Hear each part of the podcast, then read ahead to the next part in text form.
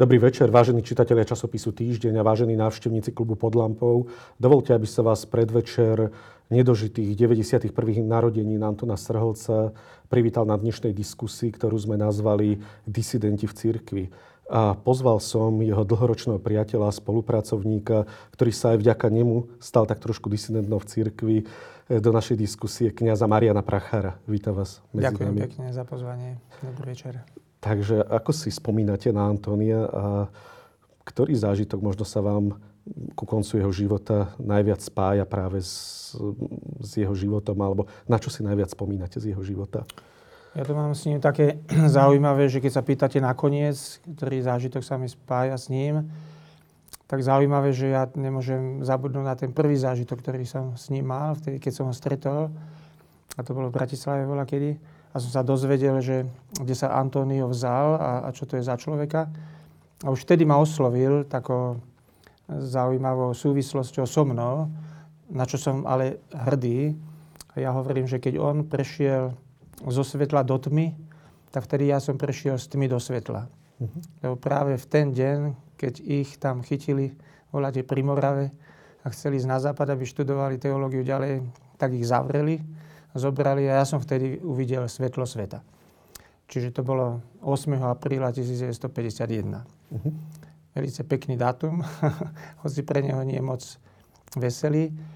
No a po druhé, keď Antonio umíral, však to možno viete, to poznáte, že ráno asi o štvrť, o štvrť na, na 8 Antonio zomrel v januári 7 januára to bolo pred 4 rokmi. rokmi áno. No a ja som bol vtedy medzi nedobrovoľne postihnutými chorými ľuďmi v nemocnici na Hajdukovej a o 15 minút na to ma operovali a mali tam nájsť e, pečienku, ktorú bolo treba buď celú, alebo z časti vyhodiť, lebo bola zmetastazovaná. No a keď ma otvorili, tak museli zvolať asi sympózium lekárov alebo kolokvium lekárov a špekulovali, že čo s tým, lebo pečienka bola dobrá. Tak, tak to zatvorili, vola čo vyhodili, čo, s čím sa nepočítalo. A keď som sa zobudil, tak mi to povedali a som vtedy telefonoval jednému pánovi. Hovorím, že tak to Tonko asi zariadil, nie? Lebo keď všetky, e, všetky tie prehliadky a tie vyšetrenia sledo, sledo, zisťovali a zistili, že tam treba operačný zákrok a treba tento orgán vyhodiť. A odrazu, keď sa tam dostanú, tam nič nebolo. Tak to asi on vybavil, nie? A ten bol veľmi humorný, hovorí, a kedy Tonko zomrel, že no, že tak o štvrť na 8. A kedy ťa operovali? Tak o pol. Chvíľu bolo ticho a potom hovorí, hm, za 15 minút to tam nemohol vybaviť. Tak hovorím, že dúfam, že to tam nefunguje tak, ako tu v tomto našom svete, že také voľa, čo sa môže, môže vybaviť. E, verím, že nezabúda na nás. To sú nie teórie, že ľudia, ktorí odídu, že na nás už zabudnú, ale zaručene sa o nás nejako starajú. To mnohí hovoria deti, po svojich rodičoch to hovoria, priatelia to niekedy hovoria. Dom Bosko má také story vo svojom životopise, jak mu ten jeden priateľ vraj prišiel povedať, že ak to tam vyzerá na tej druhej strane, to by sa nám hodilo, nie? Keby sa to dalo. My sme boli radi. áno, áno, padol by jeden argument proti náboženstvu a kresťanstvu, ktorý ľudia používajú, že keby odtiaľ niekto prišiel a bol viacej prišli. Čiže to sú také dva body na začiatku a na konci, ktoré ma s Antoniom ešte viacej spojili. Sú 4 roky od Antoniovej smrti a myslím, že podľa cirkevného práva je potrebných 5 rokov na to, aby mohol začať proces svetorečenia a blahorečenia. Vy ste vlastne teraz nám povedali o prvom zázraku a myslím, že ku svetorečeniu treba dva. Pokiaľ si dobre spomínam zo svojho ročného štúdia teológie spred 25 rokov, ale v každom prípade je to teda prvý Antoniov zázrak, o ktorom vieme? Ja myslím si, že nie. Ja som stretol náhodou jednu, jednu pani sa mi zdá, že to bola, ktorá hovorí, že keď ja poznám Antonia, že aj ona ho veľmi dobre pozná a mi vyrozprávala zase jej zážitok, že nemohli mať dieťa, ona sa posťažovala Antonovi, Antoniovi a on hovorí, poďte sem, keď nemôžete mať, ja vám na požehnanie a do roku máte dieťa. A ona hovorí, že moc tomu neverila, ale do roka mala dieťa. Ja hovorím, prosím vás pekne, nezabudnite na to, lebo to ešte budeme potrebovať. Sice nemáme jej adresu, ale možno, že takýchto ľudí je viacej. A keď to bude potrebné, tak ich nájdeme. A možno bude aj viacej rôznych zázrakov alebo takýchto pekných príhod, na ktoré si ľudia budú spomínať a o ktorých budú svedčiť. Keď hovoríme o Antoniovom svetorečení, tak to znie trošku slovenskej cirkvi ako utopia. Bez toho, aby som chcel byť konfrontačný práve preto, lebo to jeho postavenie bolo skôr také marginálne, tak on bol skôr menej pochopený. Jeho vyjadrenia boli niekedy ako červené súkno, keď povedal, že církev je posledná totalitná inštitúcia, alebo hovoril aj o potrebe e, hlbokej reformy vnútornej katolíckej cirkvi, najmä na Slovensku. Je vôbec v tomto duchu reálne, aby začal proces jeho svetorečenia po tých piatich rokoch, ako som hovoril? Alebo vidíte to ako skôr takú túžbu, ktorá spája ľudí, ktorí ho poznali a mali radi? Ja myslím, že Tonkovi by na to moc nezáležalo. On, on, on sa cítil byť svetý a, a spokojný so sebou. Ale nám ostatní Jemu nikto tú radosť nemohol zobrať ani slobodu zo svojho života a radosť, že je veriaci. Ale mnohí, jasné, že mnohí ľudia by ich to možno aj povzbudilo, keby bol taký tí tradičnejší. E, neviem, či je to, to najpodstatnejšie vyhlasovať svetých, keď z našich radov, keď pápež povie, že máme aj svetých od susedov, ľudia, ktorí sa tiež angažujú za dobro, za sociálne spravodlivosti, politické spravodlivosti, za národ, za druhých. Ale zase, zase si to viem predstaviť, že keby sme na tom pracovali a možno, že k tomu príde, lebo tí, ktorí o to majú záujem, tí zaručene budú zbierať takéto, takéto zážitky a takéto skúsenosti s ním. A v histórii to tiež tak bolo, že tí svetí sa dostali troška na oltár, a boli vzorom pre mnohých. Ja sa čudujem, že teda pek, e, tak nadšene, s radosťou sa čudujem, že keď vtedy bolo vyhlásenie tých najväčších Slovákov na Slovensku, že no čo tam mladá generácia, tí stredoškoláci mohli vedieť o Antoniovi. Nezažili z totality nič. O ňom mohli dosť málo vedieť, tak ako sa vedelo o mnohých iných osobnostiach, dneska Andrea Linku spomenúť alebo niekoho, tak ľudia o tom nevedia. Ale čo nám vtedy veľmi dobre padlo, že tí mladí ľudia, keď im predstavili túto osobu, tak oni, že mu dali strašne veľa hlasov volať na strednom, na východnom Slovensku a museli prvýkrát počuť o ňom. A ten, tá, ten jeho príbeh života a tie jeho postoje k svojim, k cudzím, k druhým, k utrpeniu, k tým, k tým politickým problémom, že to mladú generáciu tak oslovilo, že mu dali toľko hlasov, to je len dôkaz toho, že tá spoločnosť stále bude potrebovať nejaké, nejaké vzory.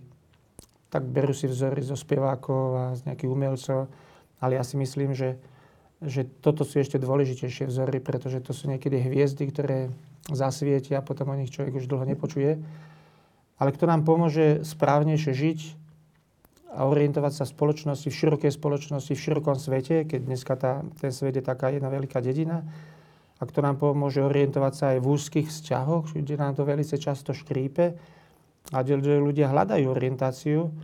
A ja si myslím, že ani tie dôležité otázky nevyhynuli, ktoré si niekto dáva tak podvedome, že teda na čo sme na tomto svete, aký zmysel tohoto celého sveta. A keď mu tam niekto pomôže, že to objaví, tak, e, tak takéto vzory sú asi do budúcnosti potrebné. A potom by som bola ja za to, aby sme ho volať dali ako vzor pre všetkých. My sme to už nakoniec spravili. My predbiehame dobu. Antonio bol tiež taký, že on nikdy nečakal, až mu niečo schvália. V tom bol slobodný. Tú slobodu nás naučili, že tiež si nedáme zobrať. My to síce robíme aj tam, kde sa to štátu moc nepáči, keď oni čakajú, že kým sa niečo skolauduje, kým sa niečo odobrí, kým sa niečo schváli a my to už dávno spravíme. Ale aj tu my sme to už dávno spravili. My máme jednu kamennú tabulu, ktorú sme dali Antonovi do našeho kostola ako pamiatku na to, že tam pôsobil. Čiže každý, keď príde do našeho kostola, som hovoril už dávno, milí priatelia tuto v Rusovciach, toto bude raz pútne miesto, vidíte. Sem bude chodiť kopu ľudí, ktorí si prídu úctiť Antonia, pretože tu slúžil, tu robil také pekné bohoslužby, že oslovil aj tých cirkví vzdialených, alebo tých, ktorí sa moc týmto nezaoberali. Ale oslovil ich preto, lebo človek tie otázky má v sebe, len niekto to musí niekedy e, troška vybudiť u tých ľudí túto otázku. A potom e, ešte na začiatku, pred tými desiatými, deviatými rokmi, Antonio, keď sa dozvedel, že tam budeme mať škôlku, tak nám tam daroval jedného aniela, bez rúk a bez nôh, podľa tej legendy, kde tí Američania vtedy našli ten jeden kríž, kde korpus nemal ruky a nohy a oni tam dali tú cedulu, že nemal ruky a nohy, ale mám teraz tvoje ruky a tvoje nohy. A tak Antonio to tak pekne prezentoval a tie deti to pochopili, že oni teraz musia mať ruky aniela, lebo tomu anielovi chýbajú. A oni vedia, čo to je mať ruky čerta a ruky aniela. Čiže to je taká druhá, druhá spomienka na Antonia, ktorá tam je. A takto je Antonio už dávno pre nás prítomný, lebo kdokoľvek tam príde, keď sa len opýta, čo to je, tak my už jeho pre, propagujeme a už to dáva, dávame ho za vzor teda mnohým, ktorí sa u nás objavia. Keď hovoríte o najväčšom Slovákovi, mňa zaujalo, že e, prvý, druhý, tretí najväčší Slováci bol vlastne syn farára, brat farára a farár. To bolo zaujímavé tiež, že na Slovensku takíto traja ľudia. Vieme, kým bol Antonio pre nás počas života. Bol to človek, ktorého nazývali burič, disident v rámci cirkvi, ale aj svetlo. Bol to človek, ktorý bol aj charitatívny pracovník, bol to Salesian a kniaz. Kým je pre Slovensko po smrti? Isté, najviac si ľudia pamätajú tú charitatívnu činnosť jeho, potom možno tú kazateľskú činnosť, pretože keď prišiel do Blumentálu e, v 70. rokoch, tak vtedy, vtedy ten kostol bol plný. A tam ťažko človek našiel miesto, keď prišiel neskoršie. Čiže si ho pamätajú, potom si ho pamätajú z mnohých stretnutí. Ale okrem toho Antonio si myslím, že bol ešte niečo viacej. E, a tým, tým zase bol, bol takým pravým, pravým kresťanom a pravý, pravým kňazom. Pardon, lebo keď aj katolická církev robí charitu všade na svete, isté, že to je vítané. Ale dneska charitu už dokážu robiť aj ľudia z tohto sveta, na to už nepotrebujú kňazov, nepotrebujú ordinovaných ľudí pekne rozprávať, áno, to je rozdiel pekne rozprávať a múdro rozprávať. pekne rozprávať dokážu mnohí. Múdro to je umenie, ale si myslím, že keď človek počúva napríklad umelc, umelcov, alebo dneska tých novodobých svetých, to sú novinári, ak to svoje remeslo robia naozaj poctivo, tak si myslím, že to je radosť ich počúvať.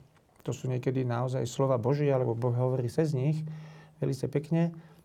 Ale Antonio bol okrem toho ešte ešte aj teológom. E, Sice nenapísal nejaké systematické teologické diela, ale Antonio sa pohyboval medzi teológmi doma, medzi teológmi v zahraničí. A ja som ho často sprevádzal napríklad medzi münsteránskych teológov do Nemecka, ktorý, s ktorými sme sa stretávali na pôvode bývalého východného Nemecka, niekedy západnom Nemecku.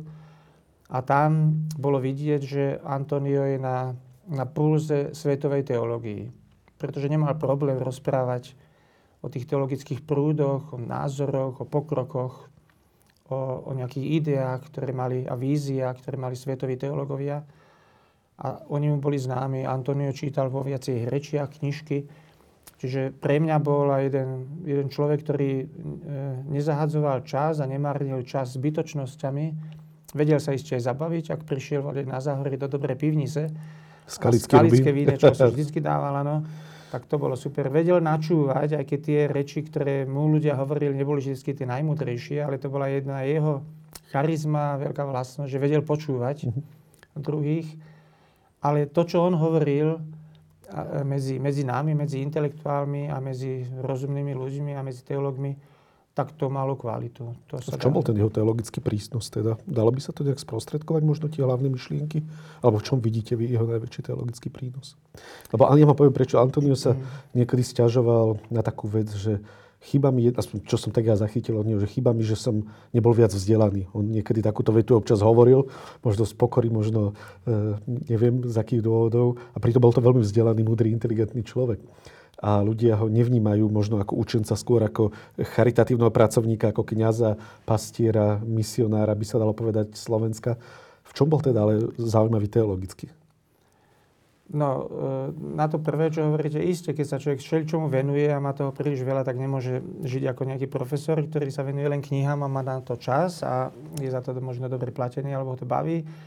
Ale tí kniazy vždycky a Salesiani, Duplon sú takí poli boli multi činní a, a boli historici a všeli čomu sa venujú. Záhrady opravujú, stavajú ľuďom, starým, mladým, a isté, že aj teológii. No a keď dneska pozráme na to, že kam teológia ide a jak sa církev vyvíja, tak o Antonovi sa dá povedať, že on už to vždy tak nejako predbiehal. Uh-huh. A už hovoril napríklad v minulosti súčasnou rečou. Uh-huh. Alebo dneska sa pozeral do budúcnosti. A to boli tak niekedy také úplne drobnosti, ktoré sú pre niektorých strašne dôležité, napríklad liturgia. Dneska máme pekný sviatok e, Božieho tela, teda Eucharistii oslavujeme. Už dnes e, sa, sa tam lámu svety na tom pohľade na Eucharistiu, čo je dosť známe. Aj Korna nám k tomu troška pomohla, kde sa teológovia dohadovali, ako Svetu Omšu slúžiť. Či je platná Sveta Omša virtuálna cez počítače alebo nie. Sveté príjmanie, teda ten eucharistický chlieb dostanete, dostanete do pusy, dostanete do ruky, čo je správnejšie. Keď ho nedostanete, príjmate ho duchovne. Keď ste doma, a pozeráte Svetu Omšu a doma máte chlieb a víno a ten kňaz tam hovorí slova premenenia a vy máte doma chlieb a víno, premení sa len ten chlieb na tom stole jeho, mm-hmm. alebo sa premení na ten chlieb v tej rodine, to je myšlienka. Majú, sa modlia a chcú mm-hmm. mať Pána Ježa pri sebe. Je to možné, není to možné? Niekedy, keď pápež slaví volade Svetu Omšu na ihrisku alebo na veľkej pláži, tak tam majú možno stovky kalichov, tie nemôžu byť na stole tie sú tiež niekedy ano, možno 20-30 metrov od neho vzdialené, nie? Má to pán Boh vypočítané, že do akých centimetrov ešte platia tie slova premenenia, alebo to nemá vypočítané, s solštokom bude behať, alebo to platí. Čiže o tom sa tak dohadujeme. A Antonio, vedel o starej liturgii napríklad, nevedel, však on ešte... Zažil asi. Nie, on, to zažil, ale sám nie, ako kňaz nie. Ako kňaz nie, ako, ako ministrant. Ako, tak, no. ako ministranti sme to všetci zažili a vieme, že sme sa učili po latinsky. Najmä prvé slova, to posledné slovo sme hovorili, medzi tým sme čo mrmlalili a, tá, čo bolo. Ale on to poznal.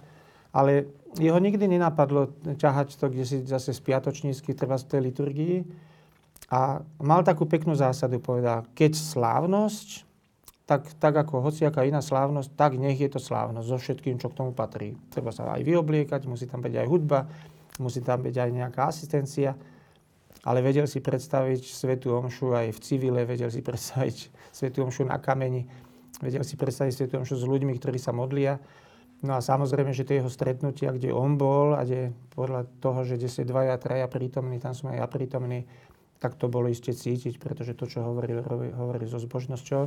Čiže v tomto som videl, že, e, že teologicky už, už sa neškriepí o drobnostiach, o maličkostiach a nikdy ho tak nejako nezaujímali také tie druhoradé veci. Ak niekto bude rozprávať o, o tradícii kresťanov alebo katolíkov, ak niekto bude rozprávať o, e, o tých liturgických alebo tých cirkevných predpisoch, tak sa budeme dohadovať do nekonečna. A tu on už vedel to, čo dneska mnohí, mnohí povedia, že keď pôjdete k fundamentu a budete robi, hovoriť o podstate, tak sa nemáte o čom dohadovať.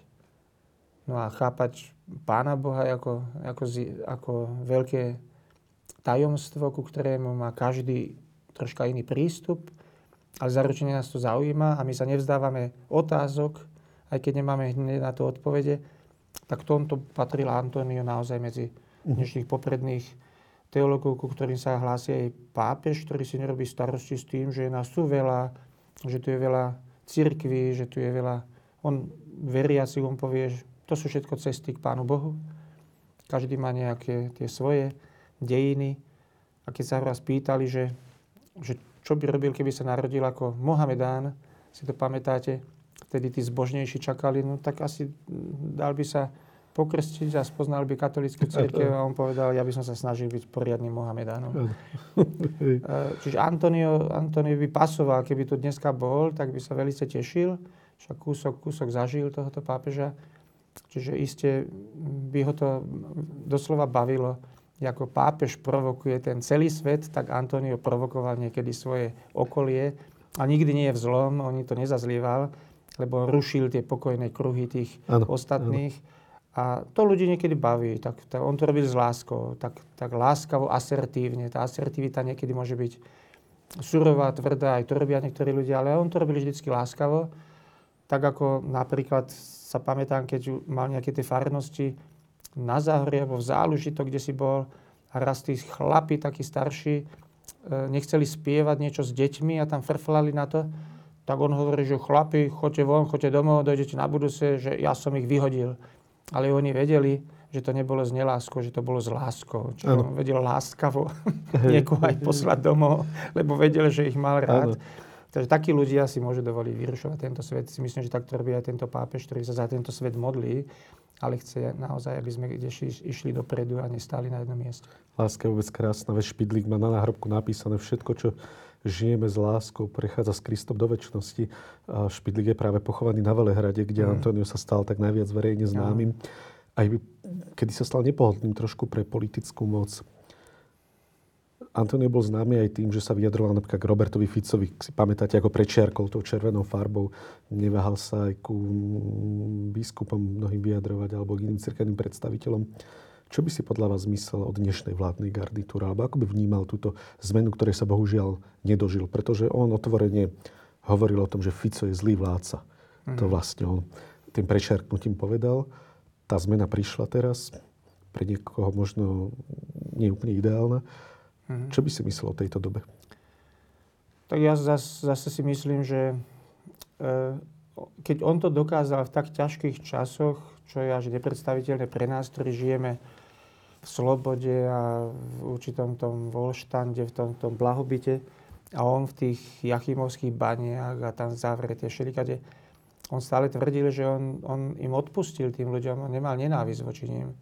On vedel pomenovať to zlé, čo robili a za tým si vždy stál. E, ale im odpustil. On to nikdy neschvaloval, a kedykoľvek prišla k tomu reč, povedal, ktorý režim je zlý, ktorá ideológia je zlá. To vedel povedať. Tak si mi predstaviť, že aj dneska by vedel aj s Ficom rozprávať, alebo s kýmkoľvek, alebo s dnešnými našimi premiérmi, ktorí sa tam menia stále. Ale vedel by im asi povedať, že vedel by sa láskavo s nimi rozprávať, ale asi by im vedel tiež povedať úplne tak, ako záhoráci to vedia. On mal ešte jednu výhodu, že bol záhorák. Hm. A záhoráci sú odjak živá, ako vznikli velice blízke evaníliu kvôli jednej charizme, ktorú oni majú, že oni, co na srdci, to na jazyku.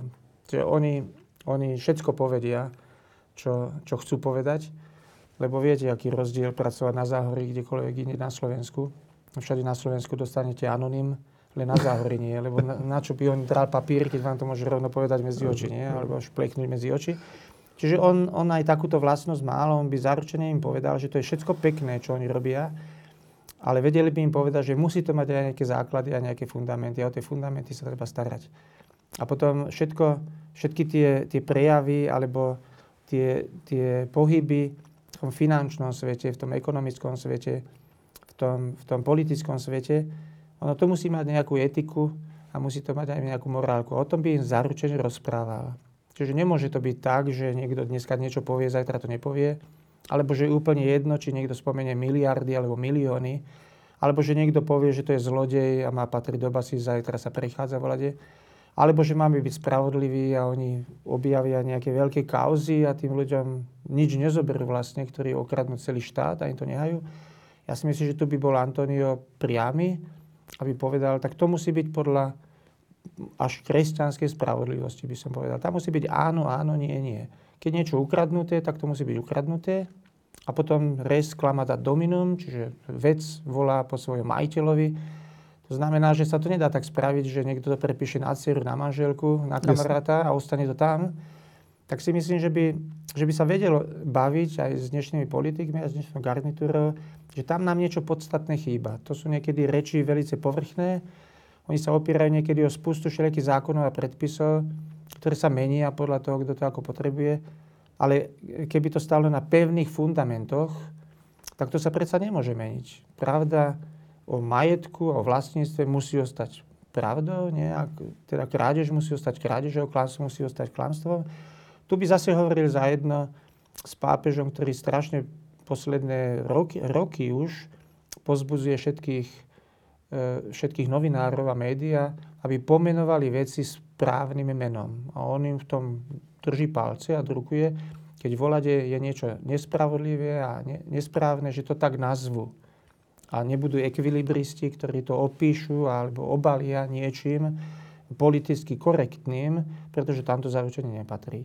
No a to, to som si aj ja tak myslel, keď v 89. my sme aj tak rozprávali, aj mnohí to možno mysleli, že či aj celý ten politický ansámbl, tak ako ten, ten zbor, zbor v divadle alebo orchester potrebuje dirigenta, alebo majú nejakého režisera vzadu, že tá politická scéna nepotrebuje nejakých, nejakých duchovných. V nemocnici máme duchovné sprevádzanie u vojska, u policie, u bezdomovcov a všelikde. E, či aj oni by nepotrebovali, možno, že majú, neviem, ale zase na Slovensku... Je kaplnka, myslím, že na úrade vlády? To je, áno, to je dosť málo, pekne, že tam je. Ale tie hlasy církvy, tam je málo počuť.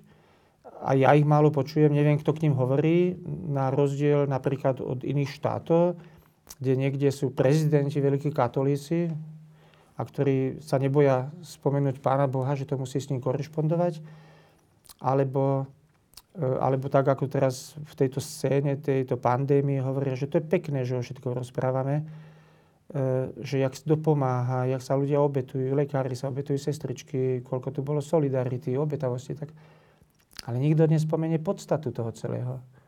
Že ešte, ešte tu je niečo, ten človek je tak malý voči tomu celému tajomstvu, taký mizerný vírus nás dokázal natoľko vyradiť, a, a nikto nehovorí, však to je nejaký znak alebo nejaká pripomienka, že či to ešte není viacej mimo tohto nášho vesmíru. A tie fundamentálne otázky, že či sme není v Božích rukách a či nemáme mať potom zodpovednosť aj voči nemu a nie voči predpisom, voči zákonom, voči terajšej vláde, voči ratifikovaným, ja neviem, akým medzinárodným a, e, a zákonom medzinárodným. To je pekné, ale tú podstatu, ja si myslím, že o tomto by Antonio vedel tak rozprávať ako pápež o tom rozpráva, že to nám nesmie uniknúť. Ak, ak finančný, ekonomický, politický svet stratí tento rozmer, tak on hovorí, že vždycky to ohrozuje budúcu spoločnosť. Táto súčasná politická garnitúra je poznačená istým napätím medzi, alebo takou obavou z fundamentalizácie súčasnej politiky. Cítime v spoločnosti napätie ako keby medzi tým lavicovým liberalizmom a medzi tým kresťanským konzervativizmom, alebo keby som to takto možno zjednodušene mohol nazvať. Ako von z tohto napätia? Alebo ešte inak sa vás opýtam, obávate sa aj vy fundamentalizácie politiky? Cítite to nebezpečenstvo prítomné v súčasnosti? No musím sa priznať, že ja tú politickú scénu až natoľko nesledujem. Skôr ju sledujem tak lokálne, čo sa mňa týka, čo sa nás tam týka k tomu by som sa asi nekompetentne vyjadroval k tej našej alebo svetovej politike. Ale, ale iste, keď tá, keď tá politika začne byť fundamentálna, si predstaviť, alebo viem, že čo to je byť fundamentalista v našich sférach, teda náboženských, že koľko to tam robí zlého. A e, ľudia chcú mať istoty, ale myslím si, že tak v politike, ako aj v tom náboženstve, je to prejav nejakej infantilnosti, že na čím mnohí sociológovia troška plačú, že či sa nezdečinšťuje. Teda stávame sa znova malými deťmi. Keď niekto potrebuje základ, základné fundamenty mať tak jednoducho a zrozumiteľne pomenované a, a, ne, a nesmie sa nimi hýbať e, v náboženstve, tak to je prejav, prejav také, také obavy zo slobody a nezrelosti pretože potrebujeme mať pilie, potrebujeme mať zábradlia. A v tej po, po, politike, ak sa pôjde naspäť zase do populizmu, do, do lacných nejakých ideálov, zásad, ak sa bude hovoriť len ja neviem, o pracovných istotách alebo tých, tých jednoduchých sociálnych istotách, o práve na, na, na štátne hranice, na náš národ a na hrdosť nášho národa, a ja neviem, akú píchu a Amerika first, potom Európa first, no, nech je Slovensko first, nie a tak ďalej, tak si myslím, že toto to, to, to není cesta, ktorá, ktorá bude aj budúcu generáciu tešiť, ktorí, neviem, či už nebudú rozmýšľať ináč, zakiaľ sa nepokazia. Budem teda konkrétny. Pár týždňov dozadu na tejto stoličke sedel Robert Bezák, emeritný arcibiskup, teda biskup, ktorý hovoril aj o tom, že kresťania by nemali obsadzovať politické posty, ako napríklad funkciu ministra zdravotníctva Mareka Krajčího, o ktorom sa teraz toľko hovorilo, čo vyvolalo takú dosť búrku aj v médiách. Mnohé časopisy na to rôzne alebo reagovali, alebo mnohé teda médiá na to rôzne reagovali. Ako to teda je, v akej dobe žijeme? Môžeme my, kresťania, zastávať verejné funkcie podľa vás? Napríklad funkciu ministra zdravotníctva, e, ginekológa, alebo naopak sme sa vrátili ako keby do obdobia, ktoré bolo pred 89. tým rokom a kresťania sme v takej diaspore a sme vylúčení z niektorých profesí? Tak to je náš handicap, lebo bola, kedy boli katolíci viacej v politike, všelikde, Hlinka, nie, a s viacerými politikmi, vtedy kopu kniazov išlo do politiky. E, nám to dejiny pokazili s Tisom, so slovenským štátom, potom sme sa toho báli, v 89. nám jedni aj druhí vykrikovali len, aby sme nerobili nejaký klero, slovenský štát, nový kleropolitik, klerofašizmus sa spomínal. Čiže to, to sú také, tie pozostatky tej minulosti, ktoré samozrejme, po, že po 40 rokov sa to nedá len tak ľahko, ale za 30 rokov vygumovať. Ale e, to, je, to, je, to je veľmi zlé zmýšľanie. Si myslím, že tá otázka je troška zlá, lebo to, to, to tam tak nepatrí, ako už v 21. storočí by sa človek nemal pýtať, že či tam Černoch nemá byť v politike, mm-hmm. či mhm. tam žena nemá byť. Jasné, že sa to rozpráva, máme s tým problémy všade ale nikto nepovie, že, že to sú výdobytky 21. storočia. Každý to chápe ešte ako, ako do minulosti to patrí. Dneska by sme už mali byť ďalej, keď sa v Amerike bijú. Alebo keď sa ešte my budeme v katolíckej cirkvi hádať, že koľko moci dáme žene v mhm. katolíckej cirkvi a či môže, či nemôže, či môže byť vysvietená diakona alebo nie. E, čiže či kresťan, ak to kresťanstvo má byť solou zeme, tak potom len záleží na tom, že aká je tá sol. Ale by som sa nepýtal, že či tú sol, či to solo má byť aj nejaký politik, alebo prezident, alebo nejaký premiér. Samozrejme, že má byť. Ale aby to bol, nebolo naivné kresťanstvo, alebo zjednodušené kresťanstvo, ktoré potom mnohých vyrušuje. Lebo to už dávno sme definovali na našich konciloch, že svet musí byť autonómny, čiže má svoju autonómiu, veda, technika, samozrejme, že aj finančníctvo, alebo teda ekonomika, ale na druhej strane to kresťanstvo a tie pravdy o Bohu stále majú do toho, čo hovorí, lebo všetko je stvorené pre človeka. A ten, tá, tá hodnota toho človeka, úcta voči človeku, e, dôstojnosť človeka, však stále sa jedná o človeka. A to musí niekto zdôrazniť. A keď všetci ľudia dneska povedia, že, že je dôležité sa o toho človeka postarať, je dôležité sa postarať o jeho dobrý život, tak ten kresťan aspoň rozumie, že odkiaľ to pochádza. On sa tam nemusí hneď začať modliť starými latinskými e, veršami, mm-hmm. lebo mu nikto nebude rozumieť. Ani nikto nechce, aby si tam hneď postavil oltár. E, to nerobili ani v starom zákone na začiatku a to nerobil nakoniec pán Ježiš. Mm-hmm. Ten tiež najprv dlho rozprával, sa bavil a miešal tiež karty šilikomu. Nie, možno zdravotníkom, možno, možno e, bankárom. bankárom, áno, možno učiteľom všelijakým. Mm-hmm. A až potom prišlo k tomu, že im povedal, že spravíme si jeden stôl, poďme večerať. A potom zo začiatku tiež tie, tie stoly neboli barde, nie? to boli možno v rodinách. Tie kostoly prišli až príliš neskôr. Čiže ja si myslím, že zase keby tí kresťania, keď sa naučíme my, kresťania, hovoriť o dôležitých veciach, o podstatných veciach, tak potom je úplne jedno, že kde ten kresťan je, ale mal by tam byť. Lebo to môže zle dopadnúť, keď kdekoľvek títo kresťania potom budú chýbať. Lebo ľudia si to nebudú mať čím odôvodniť, to, po čom túžia, to, čo chcú, čo si chcú presadiť. Aj všetko, čo je dobré a čo je pozitívne, ale nebudú mať na to argumenty, nebudú mať na to dôvody a prečo by človek niečo robil, keď tomu nerozumie. Takže jednoznačne patria kresťania do verejného života aj do funkcie napríklad ministra zdravotníctva. Tá otázka vôbec je zle položená že či by mali alebo nemali patriť? To je úplne zle položené, pretože minister zdravotníctva má byť minister zdravotníctva, má si robiť poctivo svoju robotu a že on je kresťan, to by malo vidieť samozrejme na všetkom, čo robí, aj bez toho, že to bude hovoriť. Hm. Ale keď niekde povie, že tade cesta nejde, tak tam celý národ by mal cítiť, že to je kresťanská reč. A keby sa ho niekto pýtal, že prečo to tak hovorí, tak vtedy môže kľudne povedať, lebo zodpovedný nielen ministrovi, teda parlamentu, nielen premiérovi a nielen prezidentke a nielen Európskej únii, to je všetko pekné, ale ja som ešte zodpovedný Bohu. Pretože toto korešponduje s našim stvoriteľom, za to sa za to angažujem. Nie? A podporujem všetky medzinárodné organizácie, ktoré sa k tomu hlasia. Nakoniec tak to je. Nie? Keď, všetky, e, keď niekto vystúpi z toho spoločenstva svetového, tak mu to mnohí zazlievajú. Ak to americký prezident škrtne, že sa nebude podielať na ekologické, otázka starostlivosti o náš dom spoločný, to nikto pozitívne nechápe podľa mňa. Tak ako keď niekto vystúpi z nejakých mierových spoločností a povie, že nechce budovať jednotu. Čiže každý, kto povie, že sme za jednotu, rozpráva kresťansky, rozpráva v zmysle Biblii. Ale, keby, ale keď sa ma niekto opýta, že odkiaľ to mám a budem ministrom, tak mu poviem, tak ako som to počul od jedného manažera z, od Olivety firmy, to je celosvetová, neviem, či ešte stále, on robil také, také semináre pre vedúcich pracovníkov vo veľkých svetových firmách, kde ich rozvíjal ich osobnosti. A on sa veľmi usmieval, hovorí, keď som mi rozprával, jak máte viesť jednu organizáciu, a som im hovoril, že to nebude, že vy budete najvyšší a všetkým budete rozkazovať, ale vy budete na spodu, všetkým budete napo- načúvať a tak s ním budete rozprávať, že oni sami budú robiť to, čo by ste im chceli povedať z vrchu. A nemusíte im to povedať.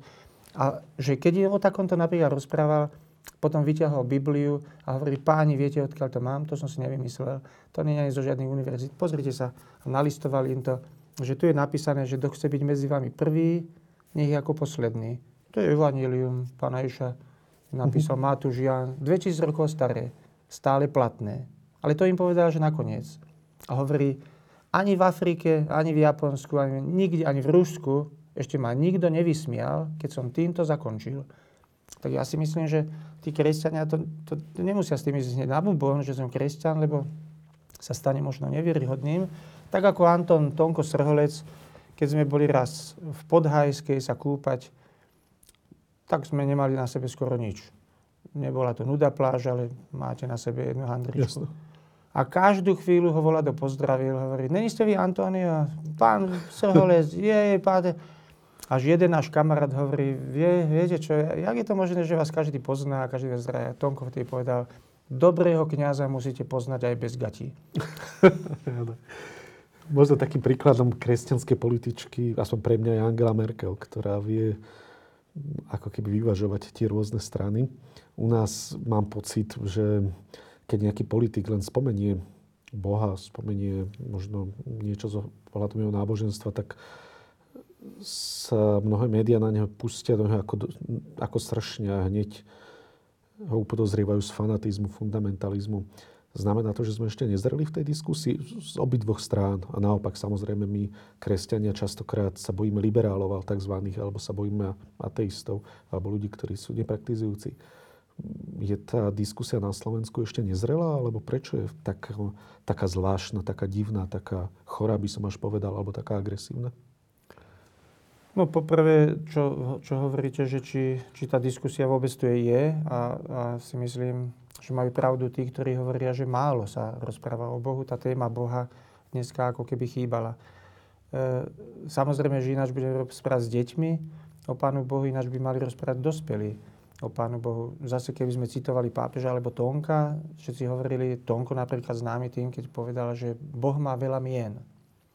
A tie mená, keď spomeniete, nikoho nepodráždite, nikoho nemusíte ani uraziť, ale spomínate meno Božie. Keď poviete krása, keď poviete príroda, keď poviete láska, keď poviete dobrota a tak ďalej. To všetko súvisí s ním, čiže o tom môžete rozprávať. Od, za to sa človek môže angažovať, za to sa môže zasadzovať, ale tej, tej rozumnej reči, reči, čo Kant teda povedal, že ľudia sa pýtajú, že odkiaľ sme, na čo sme tu a kam ideme, alebo aký to má celý zmysel dnes, e, alebo čo z toho bude do budúcnosti, to, to sú otázky podľa mňa, ktoré mnohí majú a tuto, ja keby sme sa báli o to rozprávať, hoci, hoci si myslím, že je to úplne opačné, že, že je to až velice moderné. Keď dneska niekto rozpráva o, o tých bio, biologických alebo o tých, o tých problémoch biogenetiky, uh-huh a idú do nejakého toho mikrosveta a odrazu nám povedia, že dobre, voláte v Amerike tam krstia ešte tuším teraz cez, cez koronu pištolov, že hrajú sa na pištolníkov aj so svetenou vodou, že to sú zbranie, ktoré sa budú vyrábať, ale oni hovoria, že si predstavte, že keď niekto už vyrobiť nejaké mikroorganizmy, ktoré dokážu same, same vybudovať časť ľudského tela, že čo sú to za budúci roboti, ktorí nám môžu velice byť prospešní, alebo čo sú to za ohromné zbranie, ktoré v budúcnosti niekto môže, môže zneužiť. A ja keď budem o tomto rozprávať, že aký ten svet zložitý, A ja, jak sa to môže obrátiť aj proti nám, keď nebudeme mať správny prístup k tomu, tak ja si myslím, že rozpráva, už som veľmi blízko k Pánu Bohu, lebo to sú až také, také tajomné svety, ktoré si dneska nevieme predstaviť. Ani si to nevieme predstaviť, aké budeme mať biologické roboty v budúcnosti. Ne, nespravíme človeka, nespravíme nový vesmír, ale ideme až si do Božej záhrady. A to není, to není od človeka, človek to objavuje iba. Čiže tam, tam si myslím, že tá reč by mohla byť až, až príliš, príliš moderná, pretože ak sa ľudia toho budú báť, tak vždycky by im mal niekto povedať, že nebojte sa. Ak to budete robiť správne, tak môže sa ten svet aj toto cesto vyvíjať. A naozaj možno, že v budúcnosti nám tie malé roboty biologické, ktoré nebudú biologické zbrania, ale budú nám vyrábať pečeň alebo nejaký orgán ľudský, obličku a podobne a lekári to budú mať ľahké, ani sa nám nesníva, čo to bude. Ale nemusíte sa báť. Ak to bude človek, ktorý bude zodpovedný a ktorý nebude egoista a ktorý bude vedieť, že nemusím všetko stihnúť v tomto svete, pretože no ja nemám dôvod robiť aj zlé, teda nerobiť zlé a kradnúť a zneužiť všeličo, keď toto je moja jediná existencia. Čiže ja si myslím, že tých otázok je veľa, aj keď ich ľudia nevysvetlia, aj za takým strachom. A stačí len niekoho, kto potom povie, že či za tým není nejaká cesta, či sú za tým není nejaké dvere k niečomu, s ktorým to potom zvládneme. Ak, ak poviem na plnú pusu, že je to môj Boh a ten mi pomáha, aby som aj takú situáciu zvládol, dobre, ak to nikoho neurazí alebo nikoho neodradí, tak mu to poviem takto. Ale keď by bol úplne španiel v tejto veci, tak mu poviem, nehajte si otvr- aspoň otvorené dvere do, do sveta, ktorý možno objavíte zajtra. Ale není to v našich rukách. Je to ešte v rukách niečoho, niekoho, niekoho iného. A tieto dvierka potvárať, si myslím, že aj pre zdravie človeka je veľmi dobré, ako, ako pre zdravie celej spoločnosti, alebo pre zdravie rodín, kde, kde tiež to není ešte nebo naučiť niekoho odpúšťať, že ten druhý není aniel, alebo že sa zmení v raji, tak ako, ako to človek môže prijať, keď, keď nevie, že sú tam ešte nejaké dvere, ktoré aspoň si nechám potvorené, že sú ešte nejaké možnosti iné, ako ja poznám. A vtedy sa to dá vydržať. Vtedy človek môže tolerovať a môže byť trpezlivý a naozaj sa môže dočkať ešte aj inej situácii vo vlastnej rodine. Úplne prakticky spoločnosť rozdeľuje teraz také dve témy. Jednu dlhodobo, tá druhá sa opakovane ale vytvorila, tá objavila pardon, nedávno. A otvorilo to vlastne takú otázku, o ktorej sme aj tú štúdiu už veľa diskutovali a to je, sú napríklad, má poslanec povinnosť hlasovať za interrupcie alebo proti interrupciám? Má poslanec, kresťanský myslím, povinnosť hlasovať za voľnú nedelu alebo proti nedeli? proti voľnej nedeli. Uh-huh. Čo viaže kresťanského poslanca vo svedomí? Má hlasovať za interrupciu? Lebo tých zákonov, nie len Kotlebovci, o tých nechceme uh-huh. hovoriť, lebo myslím, že od fašistov netreba uh-huh. hlasovať s nimi za nič a o ničom a vôbec s nimi ani komunikovať, aspoň čo sa týka poslancov, možno nehovorím o bežných ľudí, ale keď relevantné strany, niektoré, napríklad Olano, ktorá je vládnou stranou, predložila tento zákon, ako by sa mal zachovať kresťanský poslanec? Tak ako konkrétne hovoríte o nedeli, alebo o, interrupciách. Konkrétne poviete o interrupcii. Začnem tým a potom prejdem na nedelu. Ja si myslím, že ten poslanec by mal povedať, že ten život počatý treba chrániť úplne od začiatku, že tam by jeho reč mala byť jasná. Či to môže ovplyvniť, alebo je, ako to ovplyvňa, koľkých za sebou bude mať. Ale tam by som sa ja nebal povedať, že áno, nech si druhý myslia, čo chcú. Uh-huh. O hlasovaní hovoríme teraz, jasno. No, hlasovať, áno, by som hlasoval, aby som radil, že nech, nech tak hlasuje. A samozrejme, že nech sa snaží potom, aby z toho bola diskusia široká, uh-huh. aby sa to vysvetlilo, ale, no, ale bol by paradox, keby kresťan hlasoval opačne. Že by hlasoval z, za interrupcie. Teda. Áno. áno. Áno. Sú názory a práve narážam práve aj na názor biskupa Bezaka, ktorý tu nedávno so mnou práve diskutoval a ktorý hovoril, že by kresťan nemal hlasovať, že by sa mal zdržať hlasovania v takýchto prípadoch.